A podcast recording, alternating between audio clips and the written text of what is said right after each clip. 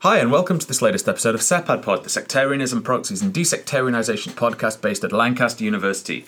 Today I'm joined by Michael Stevens. Michael is Associate Fellow at RUSI. He's written extensively on a range of different issues pertaining to the Middle East with a particular focus on the Gulf.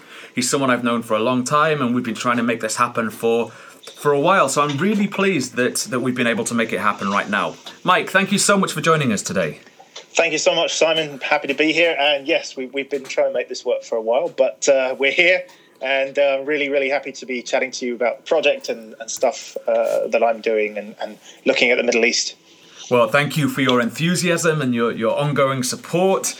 Um, Mike, let's start at the beginning. Mm. What prompted your interest in the Middle East?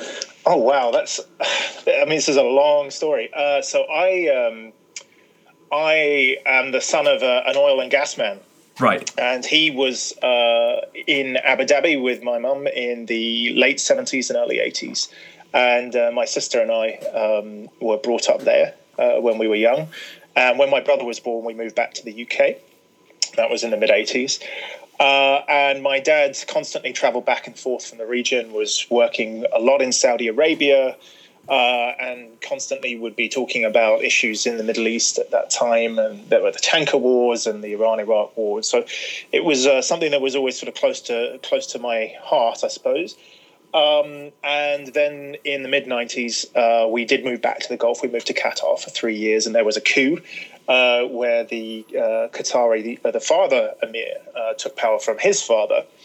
And so that obviously piqued my interest Sure. Uh, and uh, and so that was, I think, sort of um, hardwired into me. I, have always felt comfortable in the Gulf. I've always felt comfortable in Gulf culture around uh, Gulf Arabs in particular. It's been something that you know I've I've enjoyed growing up in in that environment, and I think that probably helped a lot. Sure. Um, what are your early forward, memories of that time then?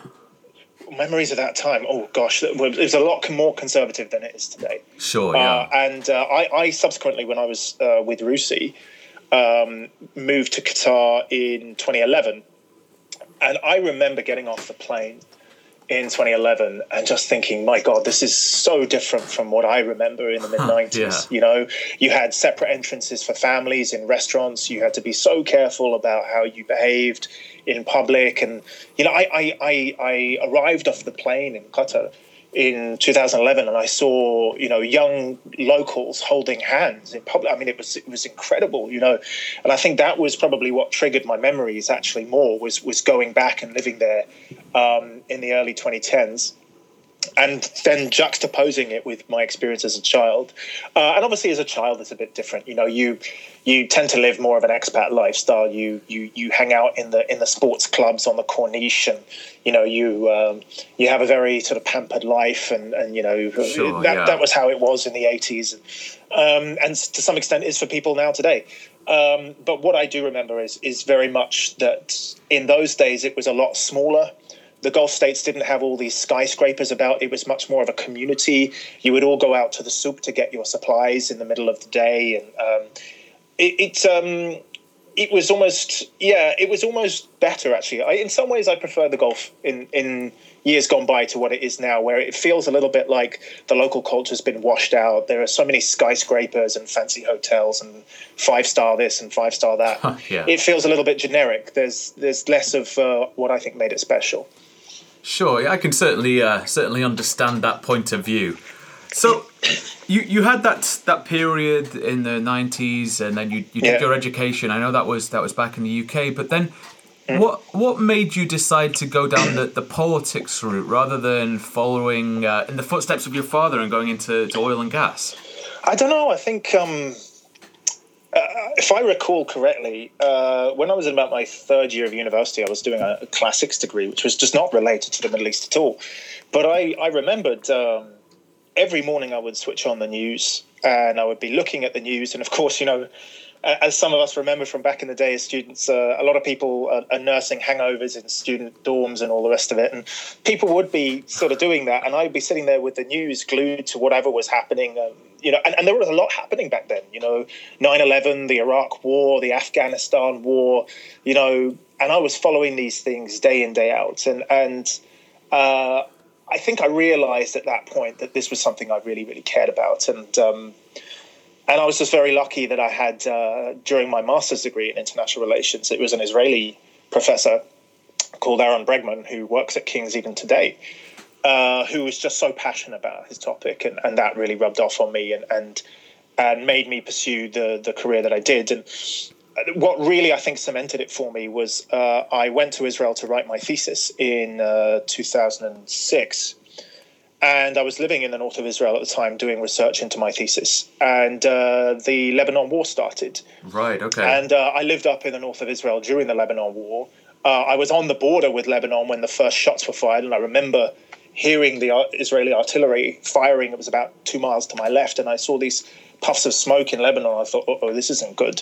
And of course, within about three days, all hell had broken loose. And, yeah. Um, and then I thought to myself, well, this this seems uh, this seems like something I might want to do. And and so I uh, I managed to get a job in in Washington D.C. Uh, for a few months, and then uh, I got a scholarship to study at Hebrew University, and and uh, I was there for two and a half years uh, in Jerusalem and living um, in an area that was an ultra orthodox neighborhood, but back right onto a Palestinian neighborhood. And I think uh, that really cemented in my mind that I, I wanted to do, you know, the politics of the Middle East, and and I was really interested in people yeah. and the way people live their lives and how stressful situations and conflict affected them. I was interested in language. I was interested in culture.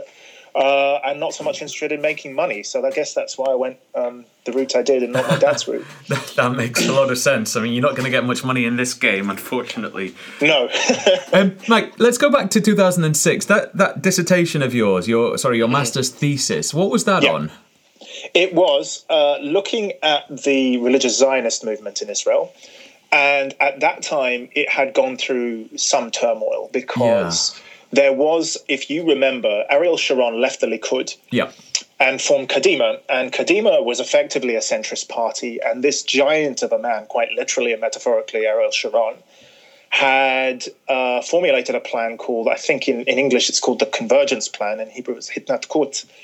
And it was effectively pulling out unilaterally from Gaza. Yeah. And from a couple of settlements in the northern West Bank. Uh, without the permission of Parliament, and, and this was forced through by the personality of Ariel Sharon. And this caused an enormous yeah. rupture within the religious Zionist community and the what you might call the settler community.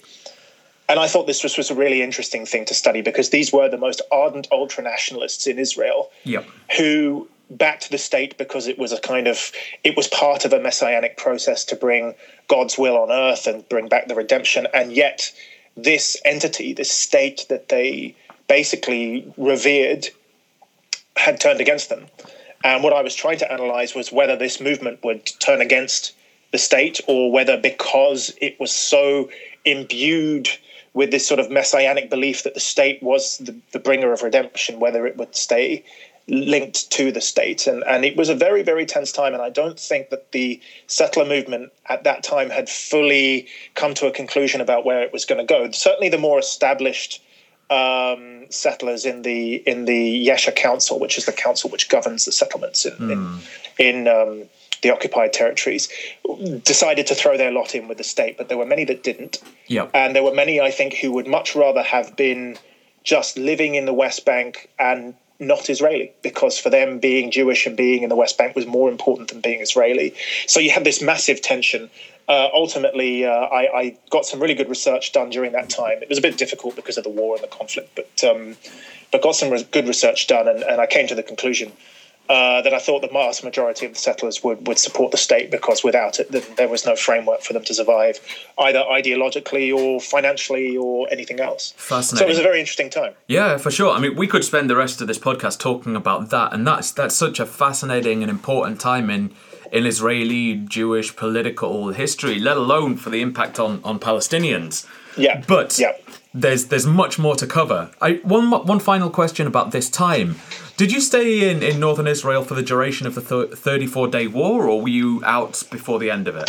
Well, I was about 10 days. Uh, so, from what I, I mean, this is ancient history now, but I remember watching uh, the World Cup final. Oh, wow. Um, it was France against Italy, wasn't it? It was it the was. one where Zidane headbutted Materazzi. Yep and uh, we were watching this the World Cup final, and uh, this enormous bang uh, happened, and it must have been about I don't know two miles away, um, and it knocked out a lot of the power grid in the area.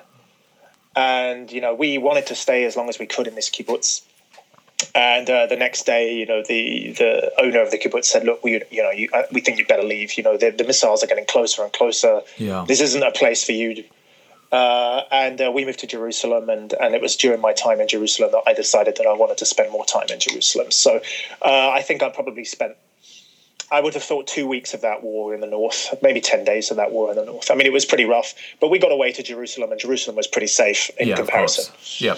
It's interesting. Your your memories of that 2006 World Cup final are dramatically at odds with mine. Well, mine was spent at my cousin's wedding, where uh, a Geordie cousin of mine was marrying into a Japanese family, which was very surreal, but uh, a wonderful experience nonetheless. I bet. Wow. Well, I'm glad that we both got interesting memories back in 2006. uh, we do, although I'm not sure any of them can live up to uh, Zinedine Zidane's. But I digress.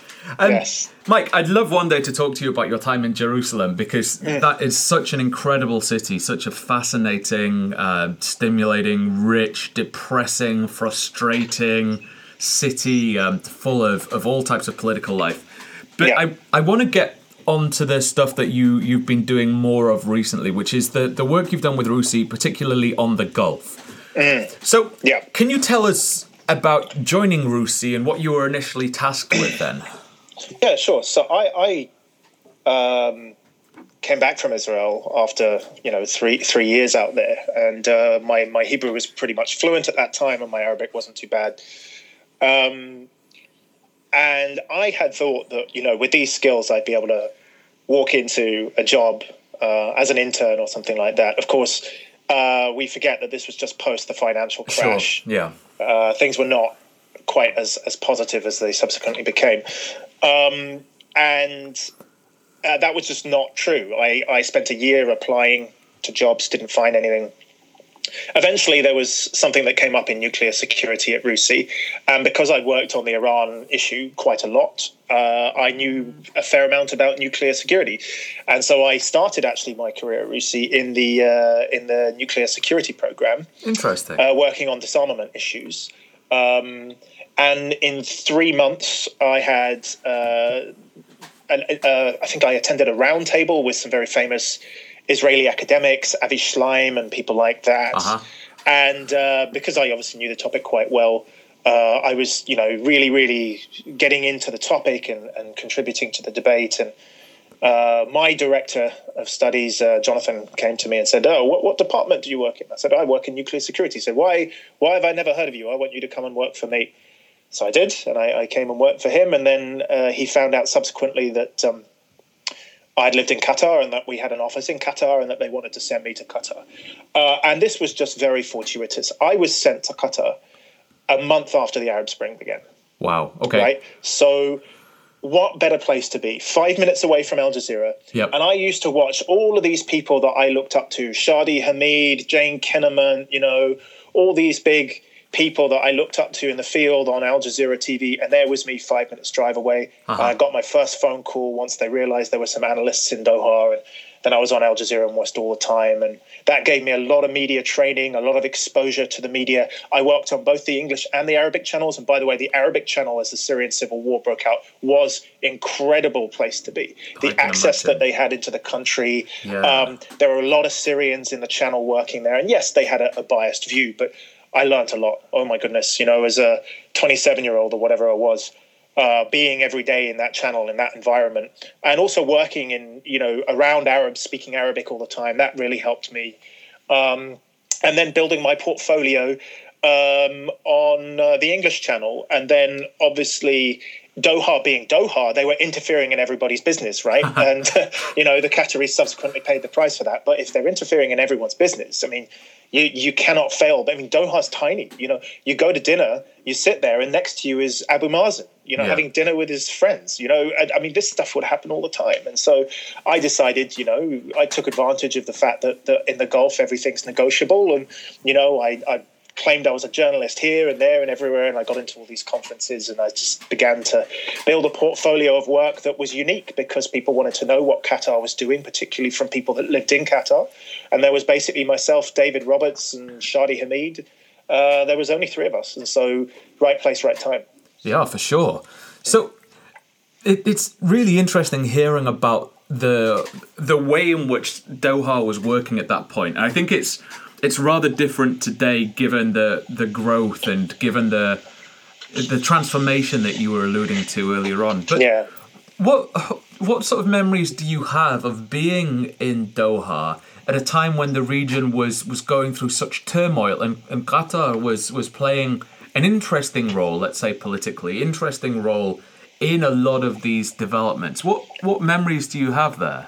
Oh, it was an exciting place to be um, if you knew where to look. Right. right? If yeah. you knew the personalities, if you knew who was around, uh, and I mean, I you could just go to any hotel and bump into somebody that had significance regionally. But you know, of course, if if you know, uh, you were just kind of working in I don't know, hospitality or PR, and there were a lot of PR agents at the time coming into Qatar.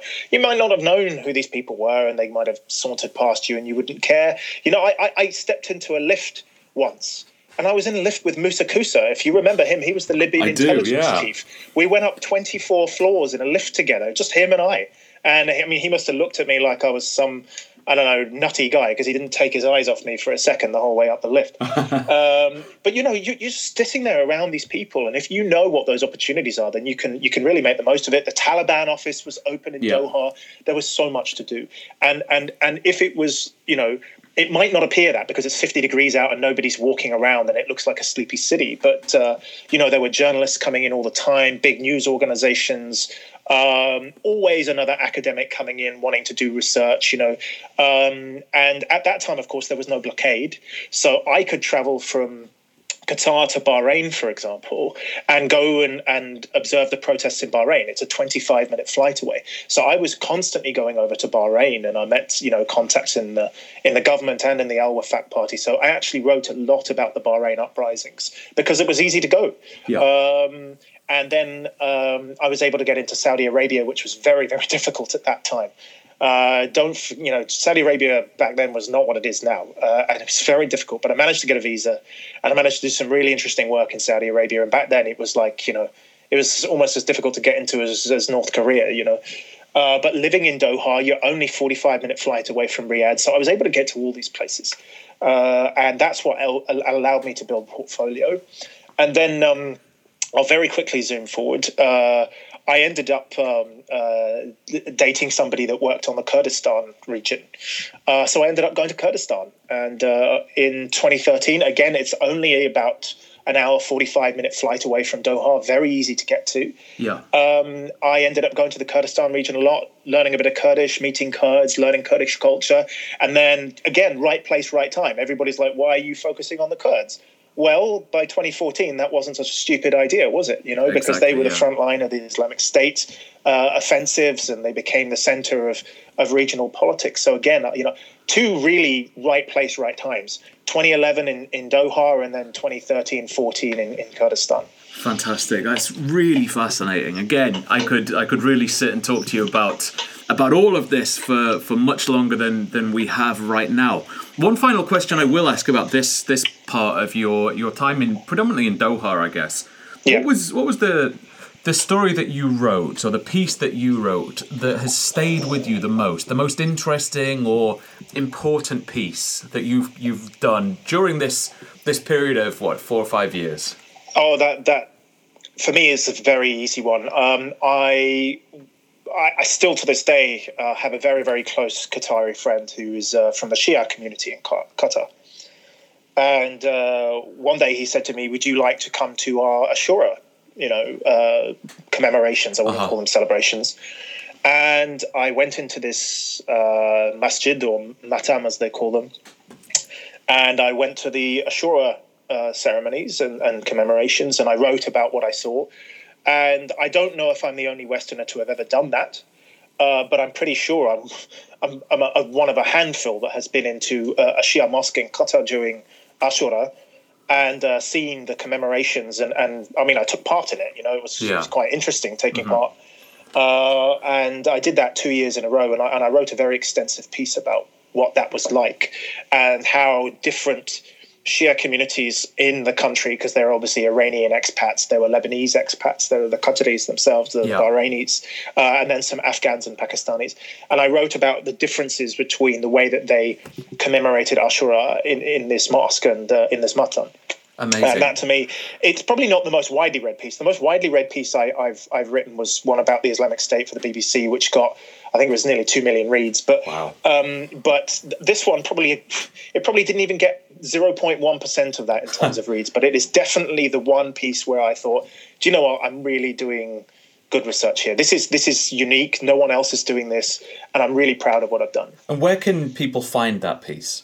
That's on Open Democracy. Fantastic. Um, yeah, yeah. So actually, one of the best things that happened to me back then uh, was that Open Democracy were giving a platform to young writers from the region to write about the region, and because I was based in Doha, I was considered as being from the region. Right. Okay. Uh, and and I was able to write a weekly column, and that really really gave me the confidence to do things that I probably wouldn't have done before. Yeah, so many many thanks to Open Democracy. Um, you know, for giving me that platform back then. Amazing. Well, what I'll do is I'll get the link from you, Mike, and then I'll um, I'll add it in uh, alongside this podcast so people can read it because it sounds wonderful. I, I must confess I've not read that, but I was amongst the two million to read your your um, Islamic State piece with the BBC. well, BBC has a, a, much better way of getting these things out, I think. So. Strange that. Yeah. Um, moving back to the UK, then you mm. came back. When was that? Uh, 2014. 2014. 2014. Yeah, yeah. And then, but I spent a lot of that time going back and forward from Iraq. Uh, yeah. Uh, so I spent in 2014. I probably spent a total of maybe three months in Iraq. Right. Um, and I spent uh, a few days in Syria as well during that time. But yes, I was mostly based in, in the UK at that point. Yeah. And that was working on on the fight against Daesh. It was, yeah. I mean, at that time, obviously, again, because I had um, sort of built a, a, slightly wider portfolio of work by that point. Um, you know, going out and, and uh, knowing the Kurds and, and things. Uh, and slowly beginning to build up, you know, quite detailed knowledge on Kurdistan. And, and funny enough, actually, it's one of those topics that I, I have found that has, has, has suited me so well over the years because I can constantly come back to Kurdish issues and, and work on them. And there are all sorts of interesting pathways that that's taken me in my career. Um, but you know, and I, I, genuinely enjoy it. You know, I was I was sitting with a couple of uh, Kurdish friends and, and, Wladimir van Wilgenburg, who is a very famous uh, Dutch journalist who works on Kurdish issues, just before the the COVID nineteen lockdown, and we were just talking about Kurdish culture and songs and and and and these things, and and I just you know I hadn't done that for a couple of years, and I remembered how much I enjoyed working on Kurdistan and Kurdish issues. Um, and they have real politics there. Hey? Oh, they do. You know the difference between working in the Gulf, where there is no politics, right? There's no civil yeah. society at all. It's it's it's a completely autocratic set of states, um, with the exception of Bahrain and Kuwait, where there's a little bit, but not much. Uh, and then you go to Kurdistan, where everything is political. Everything is about political parties. It's about you know you know all sorts of who's up and who's down, and how many seats in the parliament this guy's got, and that guy, and how big his following is. And yeah, yes, okay, it's it's it can be a bit autocratic as well, but it was so it was like a breath of fresh air. You know, oh, it yeah. really was working on these on these very very political, civically engaged populations, as opposed to the Gulf, where it was very kind of top down and static. Uh, that was a good change in my career, and I was I was very pleased I did that. Um, With such wonderful you know, food as well. Oh yeah, yeah. I, am not going to lie. I did put a bit of weight on 2014. um, but you know, for me, I, I think living in, in in England or back in London was also a very good idea because it gave me a place to escape to. And God, you know, really saw some tough things in Iraq. You know, yeah. uh, that was not easy at times. You know, going into Syria and seeing some things there, and, and seeing the Yazidi population just after ISIS had, well, tried to exterminate them, and seeing the hardships that they were going through. That was that was tough. That changed me a lot. And being able to get out of the region and go back to the UK was very important to me in terms of um, creating a kind of space where I could go and process the things I'd seen and, and work on them in kind of relative calm and uh, and then I could go back again once I felt like I'd uh, Sure. I was I was ready again. Uh, I'm I'm not a journalist, you know. I can't live there every day, day in day out, like some of those journalists do. And, and Yeah. I mean, you know, all power to them because I, I I don't have the stomach that that some of those guys had. So it's it's a difficult question, this Mike, but I'm curious. Given the the things that you've done, and I've asked I've asked others, um, Chris Phillips and the like, people who've who've spent their careers following conflict, essentially working on conflict. How do you Yeah. process the the mental trauma of doing something like that? That's a really interesting question. Uh, to begin with, I didn't very well. Right. Um, so I remember the first time I saw a video from Syria. It was about yeah, and, and Syria, and you remember this, Simon, was the first conflict where people were live tweeting and Yeah. YouTubing clips from the conflict zone literally minutes after they were happening. And, Yeah. and you know, guys like you and I had never dealt with stuff like this before Yeah. you were able suddenly to see things in war that people had never seen before. So I started to see things, you know, clips from the front line of people being buried alive, of kids with their jaws blown off, you know, screaming in agony, and you know, it, Yeah. it was tough. Um, and I was shocked when I first saw those things in 2011. Uh, I'm going to be perfectly honest with you. After years of dealing with that, I, I'm not shocked anymore, and, and and especially after ISIS, where I was once uh, I, had the misfortune to have to write an analysis on ISIS torture videos, uh, and having to watch people being set on fire and all these things. And uh, that, I'm afraid to say, it toughens you up, and probably not in a good way. No. But you know, you you have to you have to you have to deal with this stuff if you want to deal with the Middle East. You have to take the rough with the smooth. And you know, you and I both know that there are some wonderful things about Middle Eastern culture: the hospitality, the food, the kindness, the openness, the welcoming nature. But there's also some pretty cruel stuff that happens there, particularly in Iraq and Syria. Yeah. And um, I learned over time to cope. And these days, you know what's interesting is is it's only when you have to deal with something a few years later that you dealt with previously that you realize how much you've changed. And and I I knew in myself that I would have become a lot tougher uh, and a lot less. Um, um, a lot less emotionally affected by these things. Whether that's a good thing or a bad thing is, is I'm not sure. Uh, I think it's like, look, you know, if a doctor screams at the sight of blood or a broken bone, then they're probably not a very good doctor. Yeah. So uh, that's probably how I, I, I would interpret that particular issue. Uh, wasn't easy, but I think we've all been through it, you know, and, and we've all had to, to deal with the the bad stuff in in war. Um, and come out the other side of it. Luckily, I have. Other people have struggled, and Yeah. other people haven't struggled at all. I think we're all on a sliding scale. Exactly. Yeah. It's it's sort of personal experience and and how one deals with it differs depending on on context, right? Absolutely, absolutely. Um, and funnily enough, uh, there are times when it's you know you'll see violence happening in front of you, and because you're so kind of filled with adrenaline, you don't really process it. Yep. Um, and actually, what you do remember are things like what someone said, or an emotion, or a look on someone's face, rather than what you were feeling at the time. Exactly. Um, and I think that's those are the things that stay with me. Uh, and the other things that stay with me, you know, going through refugee camps uh, filled with Syrians. I was just about to say the refugee camps are the yeah, thing that stay with yeah. me. Uh, you know, but the thing that, that stays with me the most, apart from you know the, the sort of the, the bad living conditions, is how hospitable they were. Yeah. And uh, you'd be walking there, you know, Mr. Westerner. Um, you can go back to your nice home in, in Putney, which is where I live. You know, it's sort of upper middle class London. Um, and yet, this guy invites you to his tent, gives you tea, and then puts out a spread on a table that is fit for a king. And you just, you know, that that is the sort of thing that I was amazed by was the pride and the dignity that these people held themselves with you know, and their hospitality, their their their friendliness, their willingness to take you in, and you know, just be just be so wonderful and uh, living and they're living through such hardships you Yeah. know and and you know when we look at where we are now with the covid-19 issue and we're sitting at home in fairly nice situations and a lot of people are getting stressed out and complaining i'm like well human beings if they really need to cope you know they can put up with a lot worse than than what we're putting up with so um and and they can still keep a good cheer and charm and friendliness. And uh those are the things that stay with me the best. Actually it's probably the more positive aspects stay with me. Yeah, yeah, that's a, a good way of looking at it actually, and it, this podcast isn't about me, but I've got a number of similar experiences of, of hospitality and generosity from people who who really had no need to to give those those um, well gifts, their time, their Yeah. their generosity, their spirit. exactly exactly it means a lot you know It does, it, it really does. does, Um, and there are times i think where you know we in the west could learn a little bit of, of that hospitality and generosity sometimes and maybe you know what given some of the changes we're seeing now where people are helping each other out maybe Yeah. maybe we will see some of that i hope so We can certainly hope. Mike, we've taken up a lot of your time, but I have one final question, if I may. sure My Sure. final question is I've heard on the grapevine that you are in the process of writing a book. I am indeed. Yes. Can you yes. tell us with a Christopher little Phillips? Oh, who you've also fantastic. interviewed. Yeah, yeah, that's right.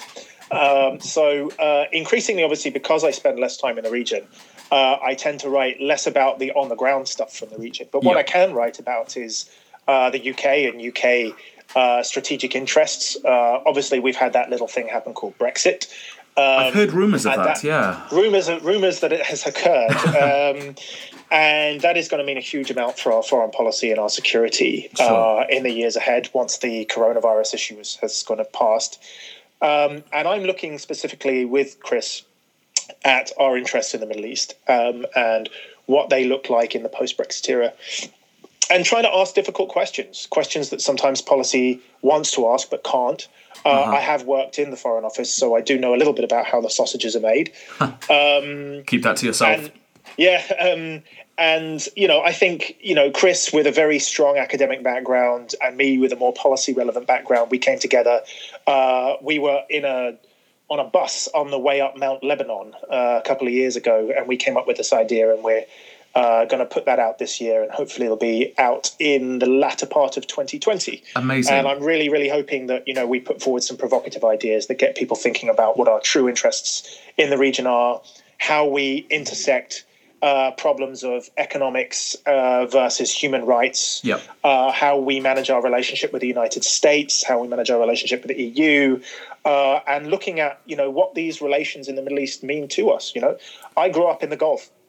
I have uh, a natural affinity for thinking that the UK uh, should have interests in the Gulf, but not everyone does. Yep. So it's incumbent upon people like me to explain why I think that is the case, and people are free to disagree if they wish. Um, but all I want to do is just put some yardsticks out there for people to think about and to critique, and for policymakers from now until probably 2030. I want this book to have a, a 10 year shelf life uh, to really, really engage with and, and, and provide thought provoking, thought provoking uh, uh, points when they're coming up with their policy ideas, and just for the general reader Sure. as a whole to try and understand better where we are with re- relation to this place that we call the Middle East. It sounds fabulous. I look forward to reading it. Do you have a title and who's publishing it?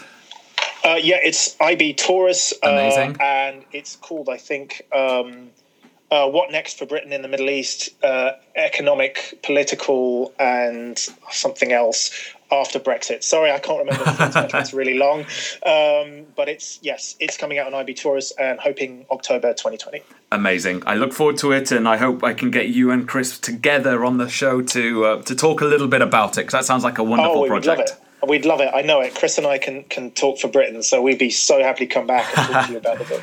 Amazing. Well, Mike, thank you All so right. much for joining us. This has been wonderful. I've really enjoyed it, and uh, I hope everyone else has too. So, thank you so much.